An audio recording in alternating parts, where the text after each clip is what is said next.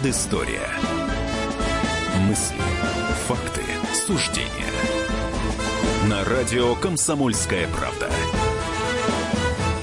Здравствуйте, друзья. В студии радио «Комсомольская правда» Иван Панкин и мой коллега Павел Пряников, историк, журналист, основатель портала толкователь.ру. Павел, мое почтение. Здравствуйте. Первые две части нашего сегодняшнего эфира мы посвятим очень интересной теме, как советские власти меняли географию страны. Вот сейчас я Павла попрошу перечислить основные тезисы, о которых мы будем в ближайшие 20 минут говорить.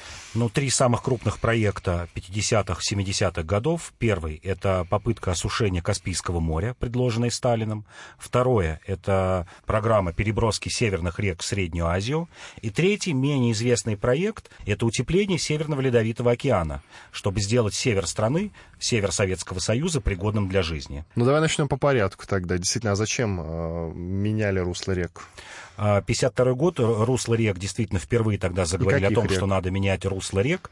Русло Волги, для того, чтобы осушить Каспийское море, русло Терека и русло реки Куры три крупнейших реки, которые впадают э, в Каспийское море. А возникла эта идея у Сталина в 1952 году. То есть а, уже на исходе его на власти? На исходе, да, угу. да, на исходе его власти а, возникла идея осушить Каспийское море, чтобы резко упал его уровень, для того, чтобы а, активизировать нефтедобычу, интенсифицировать ее. 1952 год, главное место, где добывают нефть в Советском Союзе, это Каспий. Немного добывают нефти в Среднем Поволжье, никакой еще нефти нет в Западной Сибири и Восточной Сибири. Все это появляется на 10-15 лет позже. И Сталин вызвал э, ряд ответственных лиц за этот проект. Об этом вообще проекте вспоминает Байбаков, который как раз возглавлял Министерство нефтяной промышленности, дожил там почти до 100 лет и вспоминал уже в 90-е годы. Он впервые рассказал. И затем а, вспоминал в своих записках а, будущий глава КГБ Иван Серов в то время Иван Серов был первым заместителем министра внутренних дел и отвечал за строительство Волго-Донского канала. То есть вот схожие как раз гидротехнические сооружения. И вот Сталин вызвал и Байбакова, и Серова, как такого специалиста по каналам, и сказал, что нужно для этого сделать. Даю вам две недели, вот принесите расчеты. А когда оба они вышли из кабинетов, вот они потом вспоминали, они были, конечно, в полном шоке, потому что это проект, ну, никак не укладывался в голове. Да, они вызвали гидротехников, работали день и ночь, инженеров, географов, подсчитали, что да, действительно, Волгу можно увезти в Северный Казахстан и таким образом сделать э, эту территорию цветущим краем, сделать ирригационные каналы, Терек увезти в Калмыкию, и Калмыкия это тоже очень засушливое место, дать воду Калмыкии, а, на Куре поставить большую ГЭС, и сделать там огромное водохранилище, и заодно вырабатывать энергию. А вот что делать с рекой Урал, которая тоже на севере впадает, на севере Каспийского моря, они так и не решили. И они пришли Сталину и доложили, что, в общем, проект сделать можно, но нужно э, мощными насосами в течение 16 лет еще выкачивать остатки воды, которые и Урал будет туда приносить, плюс атмосферная влага дожди, дожди и снега. Они подсчитали, что испаряться э, с поверхности Каспийского моря даже без притока дополнительной воды может только 4-6 сантиметров в год. То есть нужно еще там 20 лет для того, чтобы один метр ушел. В общем, показали Сталину эти расчеты, показали, сколько это будет стоить денег, какой будет эффект. И Сталин согласился с ними, э, с тем, что, в общем, этот проект нам не нужен. Но ухватились тогда и сам Сталин, и, и Серов вспоминал, и именно он ухватился, и инженеры гидротехники ухватились за идею переброски рек. То есть идею Каспия отвергли, чтобы его осушить, для того, чтобы легче добывать нефть, ставить э, вышки нефтяные вот на осушенных территориях. Но появилась идея, а что если действительно перебрасывать реки как раз в Северный Казахстан и в Среднюю Азию, которые тогда уже начинали страдать от дефицита воды. И так появился второй крупный проект, это 54 год, когда впервые об этом заговорили, начали рассчитывать. Это проект переброски северных рек. Про реки сейчас продолжим. Хочу тебя вот о чем спросить. Смотри, на дворе начало 50-х годов, ну, 52 год, если быть точнее. То есть в 52-м Сталин решил интенсифицировать вот нефтедобычу на Каспий. Смотри, смотри, в каком состоянии находилась экономика страны с момента окончания Второй мировой прошло 7 лет. Э, в каком экономическом состоянии находилась тогда страна. Холодная война, насколько я понимаю, еще не началась, но Сталину нужна была нефть. И вот он хотел ее как раз получить за счет осушения да, Каспия. Да, все понимали, что наступает эра нефти, что эра угля уходит. 49 год, за три года до этого появился проект «Нефтяные камни», в Азербайджане, это как раз вышки, буровые вышки и э, система по добыче нефти в море. Она показала свою эффективность. На 40 километров они были отнесены от берега. И Сталин понимал, что за нефтью будущее. Он понимал, что надо добывать нефть и искать ее. И одновременно вот с этим проектом, с Каспийским морем, ну, такой, который не получился, начиналась активная геологоразведка. И как раз чуть позже, вот середина 50-х годов, показала, что множество этой нефти находится в Западной Сибири. А вообще экономика страны, э, в ней начался большой рост, очень большой рост. Рост был где-то на уровне 5-7-9% э, годовой ВВП. Это с какого момента? Это примерно с 47 года. Два года Два после года. войны прошло. Два года после угу. войны была еще серьезный засух 46 год, такой мини-голод. Это такой последний голод э, в нашей истории. А мы еще не забываем, мы вот в предыдущих передачах говорили об этом, что в стране находится почти 3 миллиона пленных, качественной рабочей силы. Это немцы, венгры, румыны, которые готовы вот осваивать какие-то крупные проекты, работать. А, мы не забываем, что было больше двух миллионов людей в лагерях сидело, которых тоже бросали на эти проекты. Уже вот кончилось то время, конец 30-х годов, когда э, они либо там на Колыме где-то добывали золото, либо просто сидели в тюрьмах, что называется. Это проект, лагеря появляется везде и превращается скорее уже из таких пыточных отделений, вот это конец 30-х, начало 40-х, в такие в хозяйственные единицы. Э, жизнь в ГУЛАГе в самом тоже изменяется. Э, людям начинают платить зарплату, увеличивают количество свиданий, передач, то есть сильно облегчают режим. И за счет этого добывает, э, добивается, в общем, эффективных работ от этих лагерей.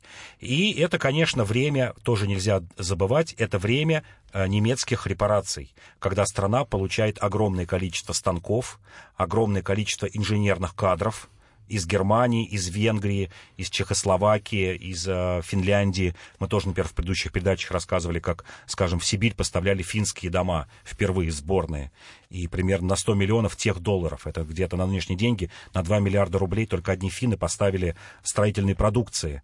То есть это время действительно бурного роста вот из всех точек. Вернемся к географии тогда. Мы понимаем, в каком состоянии находилась экономика страны, и далее, значит, э, как обстояли дела с э, изменением русла рек. Я не совсем понял, что бы это дало в итоге, если бы, допустим, география русла рек была бы изменена. Вот ты мне объясни, пожалуйста. Ну, а... Казахстан получил бы воду. Да, понятно. Это было нужно в первую очередь для развития Казахстана и Средней Азии, в первую очередь Узбекистана и Туркмении, которые страдали от дефицита воды, в которых вот этот демографический взрыв был не меньше, а то и больше, чем э, в целом э, по СССР. Все понимали, что Средняя Азия становится, ну, должна стать житницей. Вот чуть позже как раз 54 а, год, а 56 год появляется целина.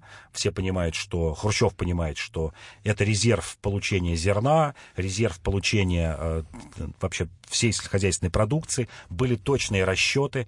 Вот чем отличалась советская власть? Тем, что над этими проектами работали 160 проектных институтов, огромное количество э, организаций, которые должны были стать будущими там, строительными, эксплуатирующими организациями. И был точный подсчет. Вот что дало бы, дала бы переброска рек из Иртыша и Аби. Это дало бы миллион тонн хлопка дополнительно, и это дало бы ирригацию 7 миллионов гектаров земли. Вот чтобы понять, что такое 7 миллионов гектаров земли, но вот зерна можно получить где-то по тем временам одну, полторы, две тонны с этих площадей. То есть дополнительно ну, примерно 15 миллионов тонн зерна которые мы чуть позже и получили из э, целины. На этих реках стояли бы еще гидроэлектростанции, ГЭС, об этом тоже не надо забывать. То есть Средняя Азия получала бы дешевое электричество.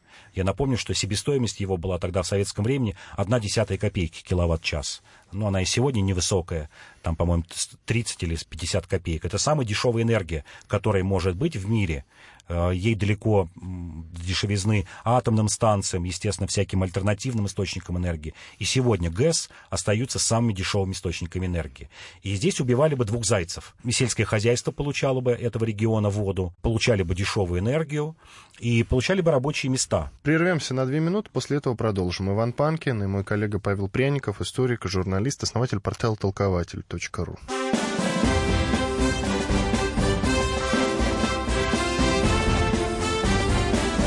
Предыстория. Мысли, факты, суждения. Рецепт приготовления лучшего утреннего шоу от Михаила Антонова и Марии Бачениной. Это очень просто. Берем главные темы из интернета. Добавляем щепотку экспертов. Затем обжариваем главную тему желательно с двух сторон. Периодически приправляем все это мнениями слушателей. Иронию и сарказм добавляем по вкусу. Наслаждайтесь. Утреннее информационное шоу «Главное вовремя» с Михаилом Антоновым и Марией Бачениной. Слушайте по будням с 7 часов утра по московскому времени.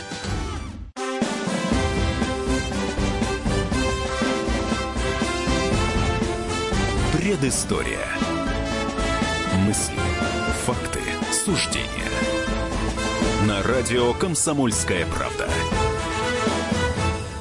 Иван Панкин, Павел Пряников, историк, журналист, основатель портала толкователь.ру в студии радио «Комсомольская правда» по-прежнему. Продолжаем. Первую часть нашего эфира мы посвятили тому, как советские власти меняли географию страны. Ну и не только географию меняли, русло рек, например, тоже. В центральной части России речь о таких реках, как, например, э, Обь и Енисей. Суть в чем? Вот я читаю один из твоих текстов в твоем блоге толкователя, Павел, цитирую. «Мир прекрасно осведомлен, как отразится на Земле глобальное потепление. Для России оно окажется не слишком критично. А вот глобальное похолодание создаст ледяные плотины в устье сибирских рек, и они перекроют речные стоки.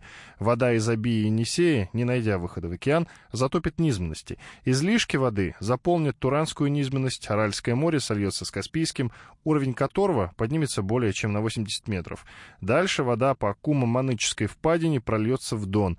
Под воду уйдут Краснодарский край, часть Турции и Болгария. Советские власти тогда при Сталине рассматривали вопрос, как бы изменить русло рек и перенаправить их туда, в Казахстан и Среднюю Азию. Угу. Вот, э, э, кроме прочего, о чем ты уже сказал, что бы это дало? Какие проекты можно было еще да. построить, сделать? Да, в целом вот эта переброска рек предполагала строительство э, канала длиной 2550 километров. Вдумайтесь, 2500 километров.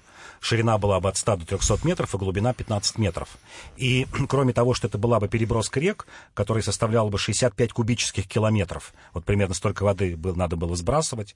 Для примера, сток Днепра сегодня, вот мощнейшей реки, 60 кубических километров в год. То есть это примерно как река Днепр пришла бы по величине в Среднюю Азию. Кроме этого, был еще один амбициозный, я бы сказал, такой геополитический проект. Это связать Северный Ледовитый океан, а конкретно Карское море и Персидский залив. Э, предполагалось, что когда мы сделаем этот канал, его часть будет отведена в, в Каспийское море, кроме переброски воды. Э, это будет судоходный канал. И была попытка договориться с Ираном, что мы сделаем ну, совместно с Ираном и э, вот эти две страны канал из Каспийского моря в Персидский залив через Иран. И тогда бы суда из Персидского залива, представляете, вшли бы через территорию, ну вот примерно, чтобы представить, Северного Казахстана, э, Урала, Западной Сибири, выходили в Северный Ледовитый океан, чтобы нефть можно было возить вот по такому краткому пути в Европу. Э, не через Суэцкий канал, тем более в то время были плохие отношения у Ирана у, и арабских стран с Англией, Францией, США, с Израилем считался это такая уязвимая точка, через которую транспорт идет. Вот был такой проект сделать такой канал. Кстати говоря, он до сих пор, э, этот проект жив, его пытается время от времени возродить. Я вот я очень много читал и в нулевые годы, и в, в сегодняшние годы. Бывший мэр Москвы Юрий Лужков в 2004-2006 годах пытался возродить проект и переброски вод, и вот каких-то контактов с Ираном по строительству этого канала. Все понимают, что э, Средняя Азия так и не решила проблему воды. И этот, этот проект, он будет возрождаться еще много раз и на бумаге, я думаю, что даже и на практике возродится. Но ты не сказал том, что будет, если, допустим, э, в какой-то момент э, вода там из этих рек, Обь, Енисей, не найдя выхода в океан, затопит низменности. Да, действительно был такой проект, это уже проекты утепления. Если сейчас мы говорили о географии, это проекты, как утеплить наш север. И действительно были два проекта, это с 50-е годы, поставить две мощных ГЭС на Аби и Енисеи и таким образом создать искусственную преграду, и тогда вода, вот этот весь сток, разольется из Западной Сибири и уйдет туда вот на юго-запад. Для чего это было нужно? Предполагалось, что вот эта вот огромная гладь, вот это получалось, что площадь его примерно равна была бы Средиземному морю, что э, это утеплит испарение из этих вод, утеплит Западную Сибирь и Урал. Вот был такой проект. А, это, с этим проектом расстались э, в конце 50-х годов, когда поняли, что в Западной Сибири много нефти и газа, и в 60-х годах уже приступили к добыче, но на полном серьезе такой проект звучал. А звучал он в рамках опять большой программы, кроме переброски рек, большая программа, начиная с 30-х годов, как попытаться утеплить север нашей страны. Вот это звучит, может быть, как-то безумно, но его действительно разрабатывали.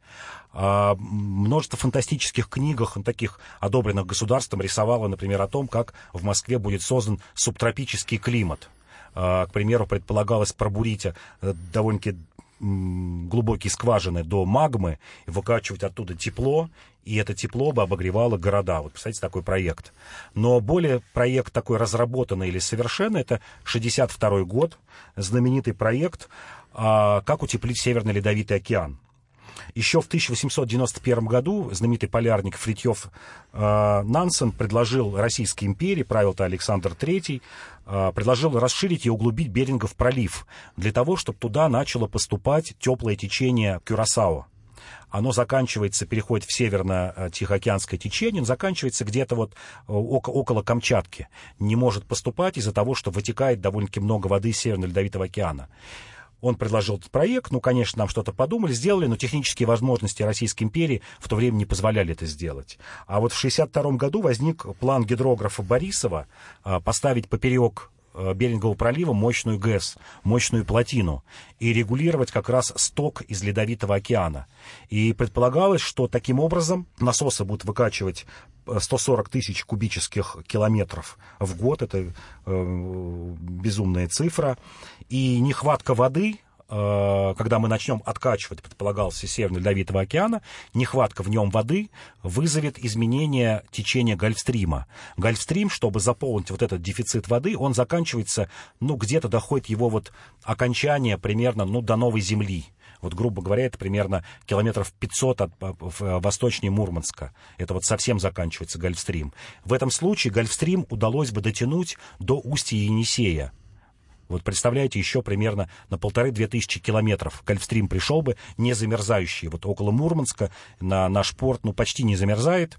И вот удалось бы сделать половину Северного Ледовитого океана не замерзающим. И были прям расчеты, что это даст нам.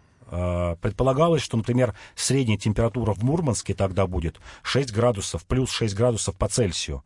Вот для примера, сейчас средняя температура в Москве, среднегодовая, 5,6 градуса. То есть Мурманск был бы теплее климат, чуть-чуть теплее, чем в Москве а, а климат на уровне вот Енисея, там примерно нашего Таймыра, соответствовал бы климату современному примерно Архангельской области.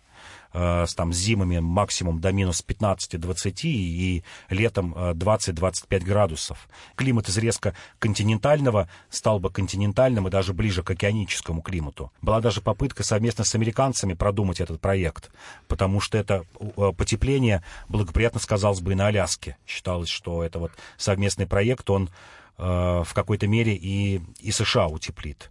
Но это, конечно, стоит больших денег. То есть это технически разработанный проект, но проект, стоящий больших денег, и, да и, конечно же, его бросили. Коротко совсем расскажи, был ли такой проект строительства рядом с американцами, с Соединенными Штатами Америки, неких островов? Это я что-то слышал об этом, но вот э, подробностей не знаю. Да, это действительно еще один проект удивительный а, такого изменения географии, того, как пытался Советский Союз изменить географию. Это план 50, 59 года генерала Ирошникова, э, генерала инженерных войск, который предложил сделать 20-25 искусственных островов вокруг США, в нейтральных водах. Найти отмели, так, так называемые банки, глубиной где-то 25-50 метров, сделать искусственные острова сначала примерно диаметром около 100 метров, а затем некоторые расширить до нескольких километров. Цель какая была? Сделать эти острова, объявить их советскими, сделать вокруг них 12-мильную морскую зону, зоной Советского Союза, рыболовной зоной, э, на части островов поставить рыбопромысловые колхозы, чтобы мы там ловили рыбу. Это где-то должно было быть, вот чтобы представлять, километров 200 к востоку от, э, ну, от восточного побережья США. А на некоторых островах поставить крылатые ракеты, чтобы нацелить их на Америку и таким образом вынудить американцев договариваться о разрядке, о том, что американцы уводят свои силы из Европы, перестают размещать ядерное оружие в Европе, ядерное оружие в Турции. И на полном серьезе этот проект был отправлен в то время э, главе Генштаба Соколовскому. Э, рассчитывали, как сделать эти острова, что это рассчитывали даже сумму, во сколько это обойдется. И должно было обойтись примерно 8 миллиардов вот тех э, рублей до реформенных. 800 миллионов рублей Э, после 61 года, что приходили бы танкеры, сбрасывали бы цементные чушки, на них потом насыпали, насыпали землю, все было рассчитано. Но в конце 59 года этот проект похоронили. Похоронили по той причине, что у Советского Союза появилась Куба.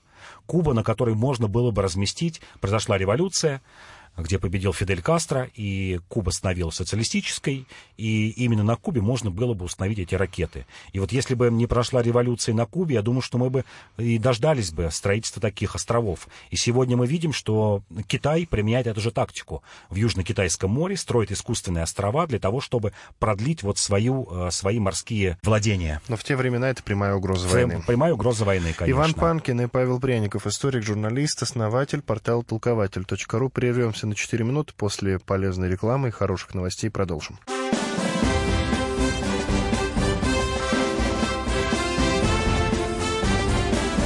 Предыстория. Мысли, факты, суждения. Каждый вторник с 10 утра по московскому времени в программе «Главное вовремя» садово-огородные советы в прямом эфире. Про все, что э, зеленое, скажем так, хочу, чтобы радиослушатели задавали свои вопросы. Большой эксперт. Самая удачная находка для всех работников мотыги и лопаты. Тетя Таня Кудряшова. И дети меня зовут мать всего зеленого. Вот такая петрушка на радио «Комсомольская правда». Слушайте и звоните по вторникам с 10 утра по московскому времени.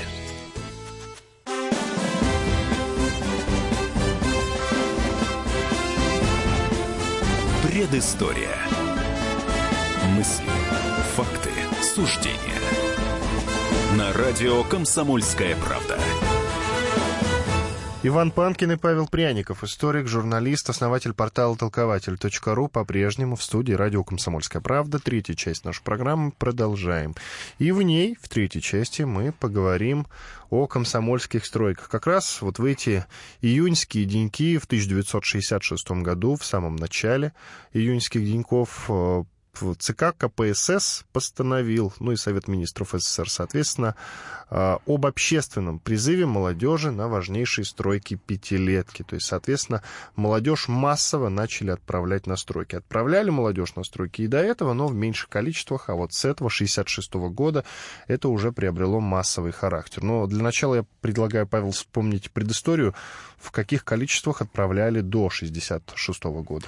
Да, предыдущий крупный проект, на который поехали комсомольцы, это, конечно, Целина.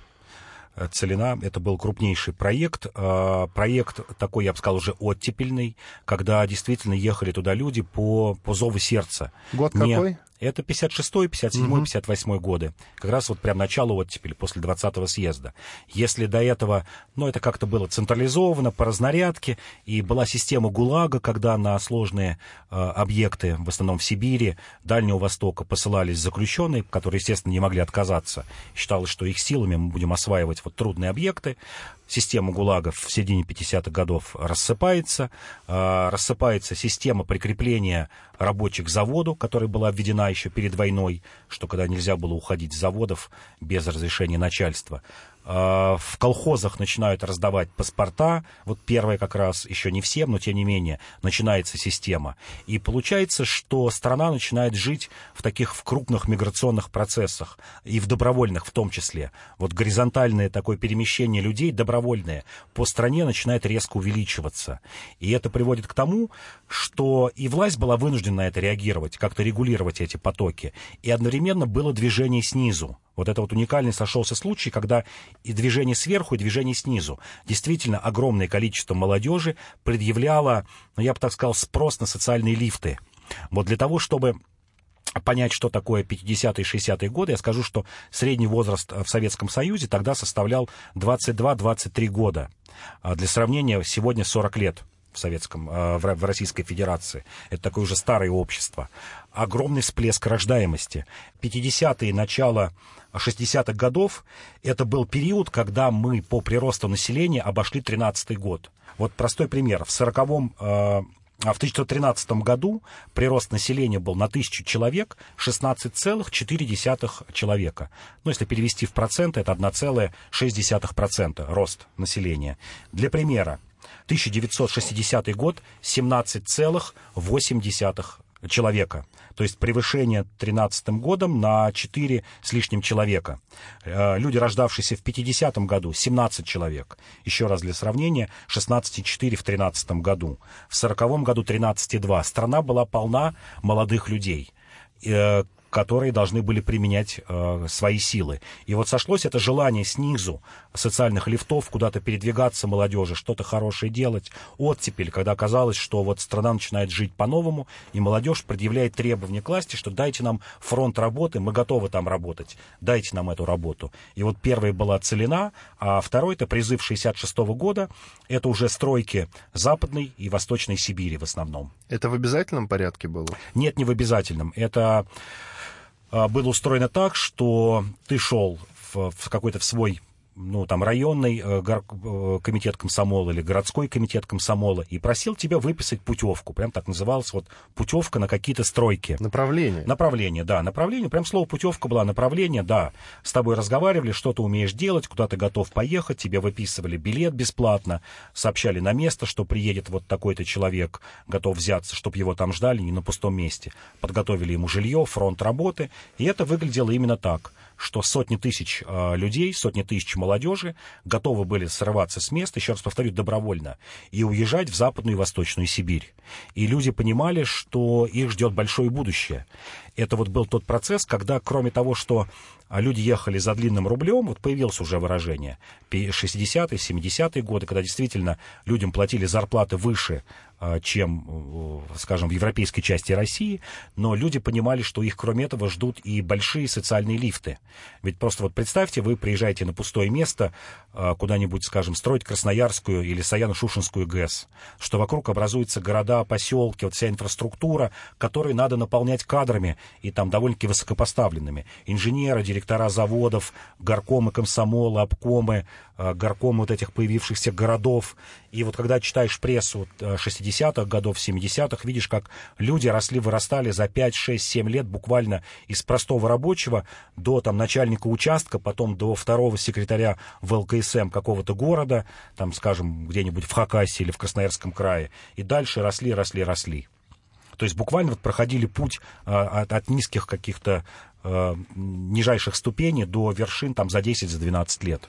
Надо сказать, что вот наше сегодняшнее обсуждение, оно не только привязано к теме того, что в 66 году, в, в эти самые июньские дни, 6, а, кажется, числа вышло вот это постановление ЦК КПСС и Совета министров СССР об общественном призыве молодежи на важнейшие строй, стройки пятилетки, но и как раз с тем, что в этом году, в 2018, э, с момента основания ВЛКСМ прошло как раз ровно 100 лет. 100 лет этой организации.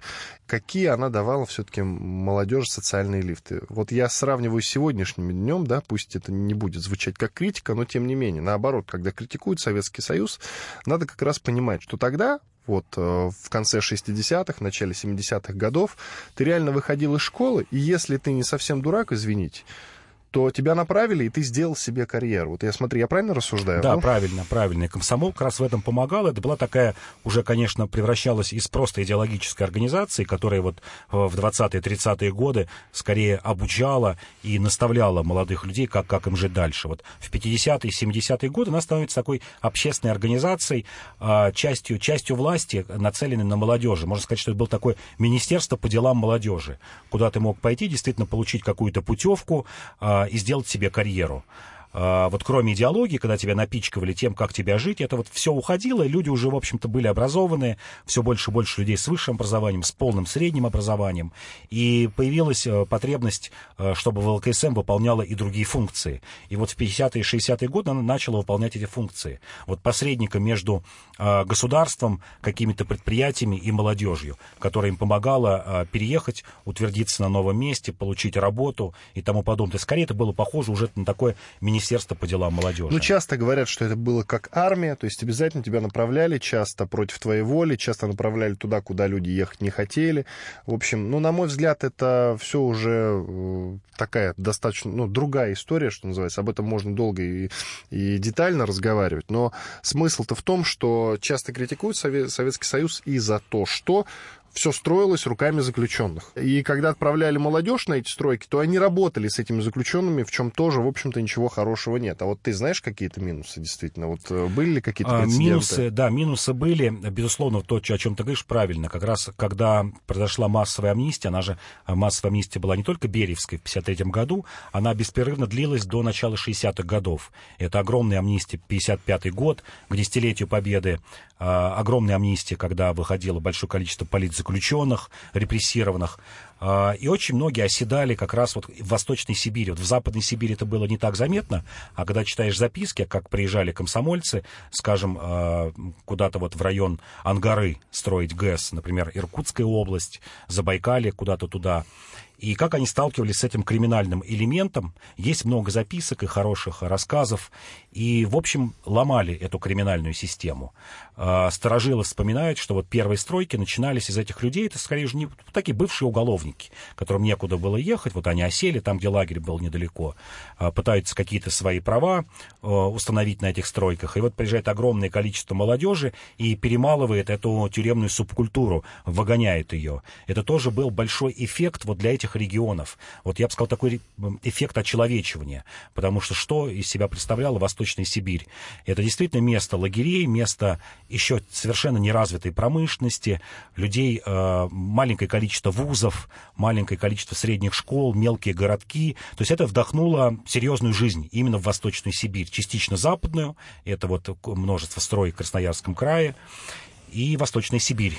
И в 1974 году, когда начинается БАМ, который вот идет уже севернее Транссиба, и это освоение уже вторичное этих пространств. Ну смотри, а если бы в 1966 году тогда, ну, ЦК КПСС, Совет Министров не постановили бы э, вот общественно призывать молодежь на важнейшие строй, стройки пятилетки, тогда как бы выкручивались, допустим? Ну вот взяли бы и не придумали, не пришло бы в голову. Я думаю, что тяжело... За счет чего строили Я бы? думаю, что было бы тяжело. Я думаю, что если бы не было вот такого, ну, в какой-то мере даже искусственного э, переселения переселения людей в Западную и Восточную Сибирь, то мы получили бы переполненные города вот такой неприкаянной молодежи. В 20-е годы, кстати, поступили также. Вот эту молодежь ну, конечно, более, скажем так, неумелыми способами, а часто с помощью репрессий, переместили на те же стройки вот, первой волна индустриализации. Магнитка, а, Челябинский, Сталинградский тракторный завод а, перемещали эту молодежь. И вот конец 50-х, начало 60-х годов — это такое второе издание индустриализации с перемещением огромных масс молодежи.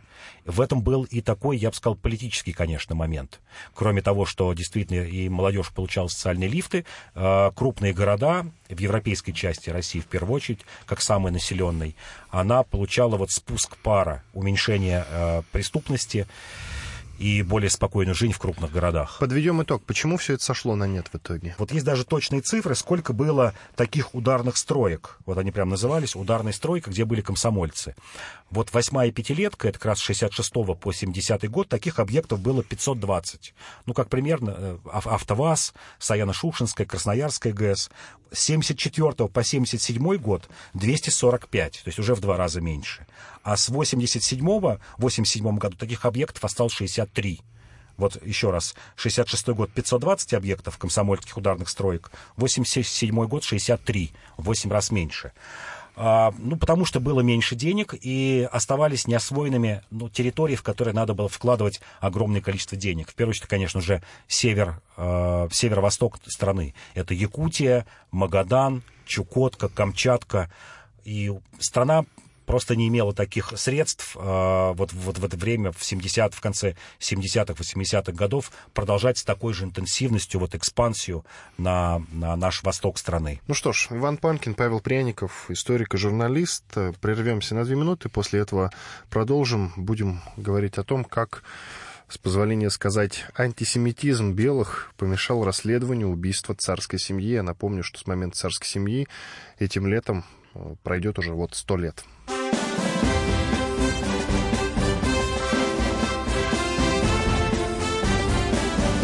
Предыстория.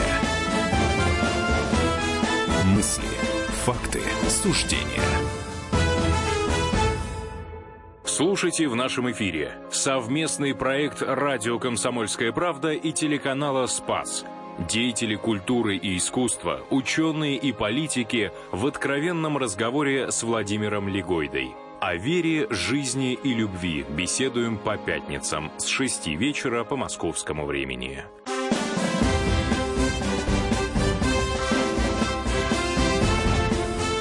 Предыстория. Мысли, факты, суждения. На радио «Комсомольская правда». Продолжаем наш разговор. Иван Панкин и Павел Пряников, историк, журналист, основатель портала толкователь.ру. Про то, как вызывали молодежь на важнейшей стройке пятилетки, начиная с 66 года, мы уже поговорили.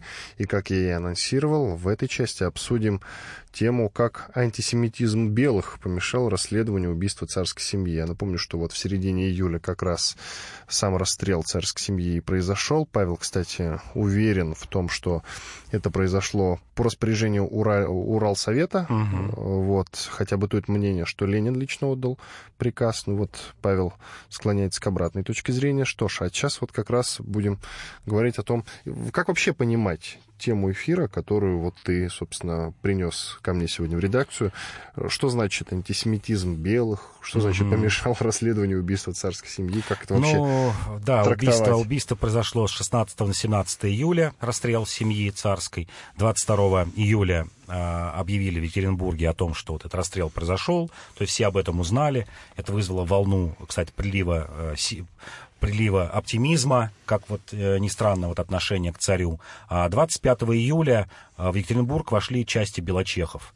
Белые чехи, которые участвовали активно в гражданской войне, ну и за ними подтянулись э, части уже сибирской директории. А, как помешал антисемитизм? белые, которые начали тут же, вот 25-26 июля, расследование убийства царской семьи, предполагали, что виновники этого убийства это какой-то такой еврейский заговор а, что русский человек не может убить царя.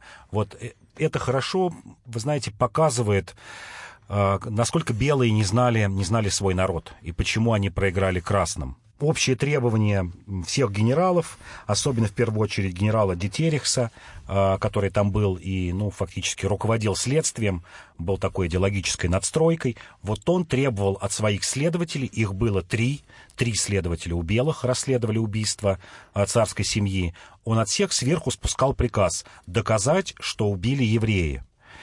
И если следователь, а, ну, скажем, хорошо выполнявший свою работу, показывал, что евреев среди всего отряда, охранявшего царскую семью, было всего лишь двое, а, и остальные это были русские в основной своей массе на 80%, то Дитерихс, генерал, снимал этого следователя, находил нового и отдавал ему тот же приказ. И просто упустил время, упустил время расследовать объективно это дело. Вот первый следователь, а, который там был, а, он пытался делать все по закону. Это вот он воспринимал вступление белых в Екатеринбург как такое возобновление царское, ну не царское, такой прежней власти, что все будет по закону. Несколько дней пытался взять разрешение у прокурора. Э, первый следователь звали его Алексей Наметкин. Э, пытался делать все по закону, а, руководил всего лишь следствием неделю. Через неделю его отстранили, как раз когда он понял о том, что а, большая часть отряда это были русские. Второй следователь был Иван Сергеев. Он уже был с а, августа до февраля 2019 года.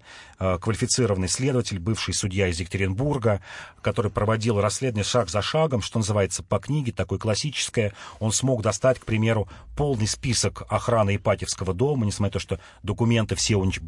почти все были уничтожены. Он смог допросить множество людей из охраны царской семьи.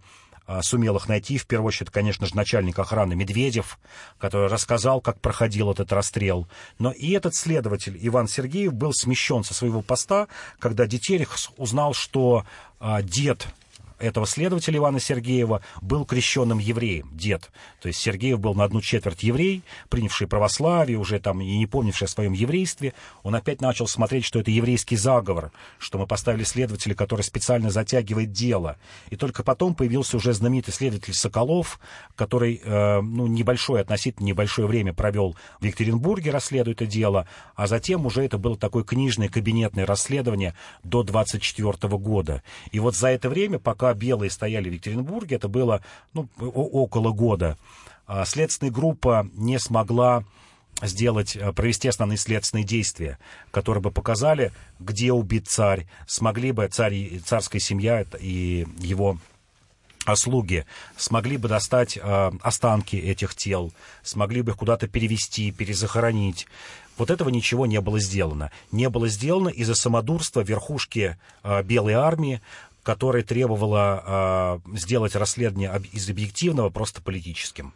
Ну, белые понятно, как расследовали. А как расследовали? И расследовали ли вообще красные? Красные не расследовали, красным это было не нужно. Наоборот, им нужно было э, сохранить в тайне место захоронения. Э, предполагалось, что вот эти останки, если их куда-то вывести, они могут стать местом поклонения, таким, ну, таким новым религиозным символом. Ведь для чего пытались сначала сжечь тела, потом обливали кислотой, потом куда-то вот э, тайно их захоранивали. Не из-за того, что вот скрыть следы преступления, как часто говорят. Ну, большевики с этим особо не церемонились. Скрыть, не скрыть. А, они открыто объявили, как я уже сказал, 22 июля о том, что совершен расстрел э, царя. Чуть позже объявили, что вообще царской семьи.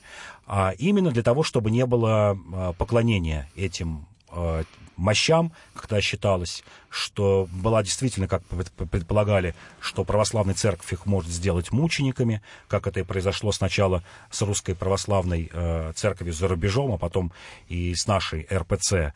И предполагалось, что это может быть таким флагом борьбы э, за возвращение царского, царского строя. Юровский вспоминал, у него были записки, что из себя представляла царская семья.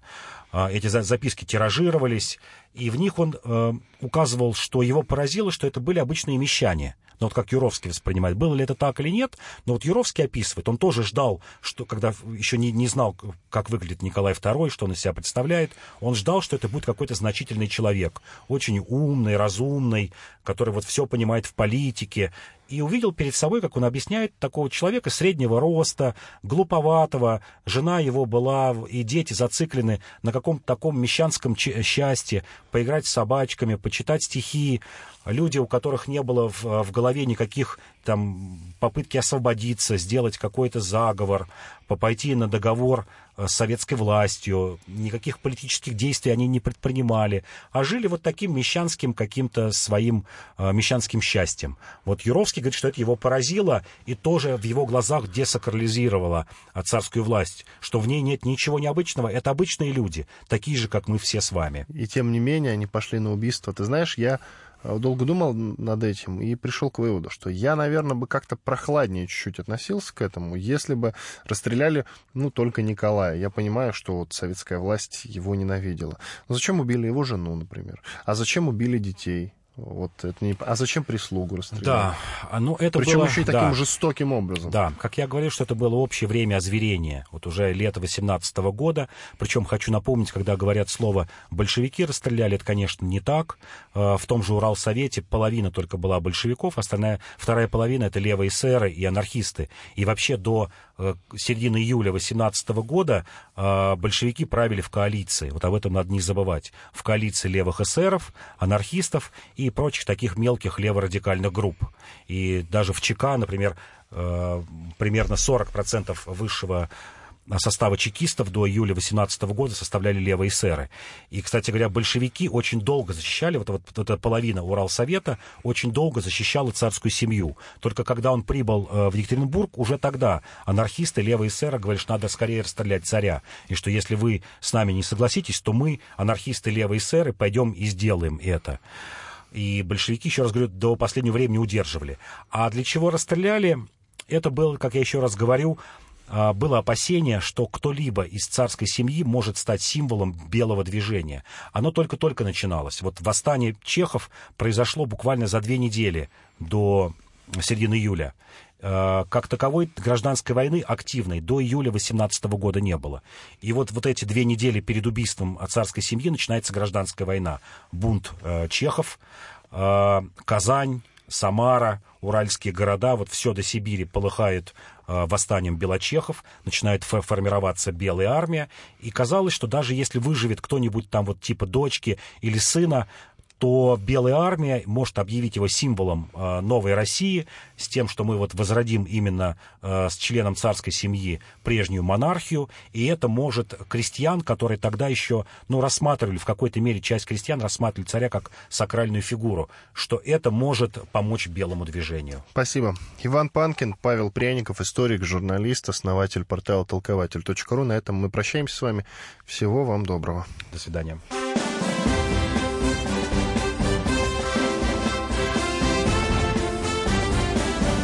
Предыстория. Мысли, факты, суждения. Проблемы, которые вас волнуют. Авторы, которым вы доверяете. По сути дела, на радио «Комсомольская правда». Дмитрий Потапенко. По пятницам с 7 вечера по московскому времени.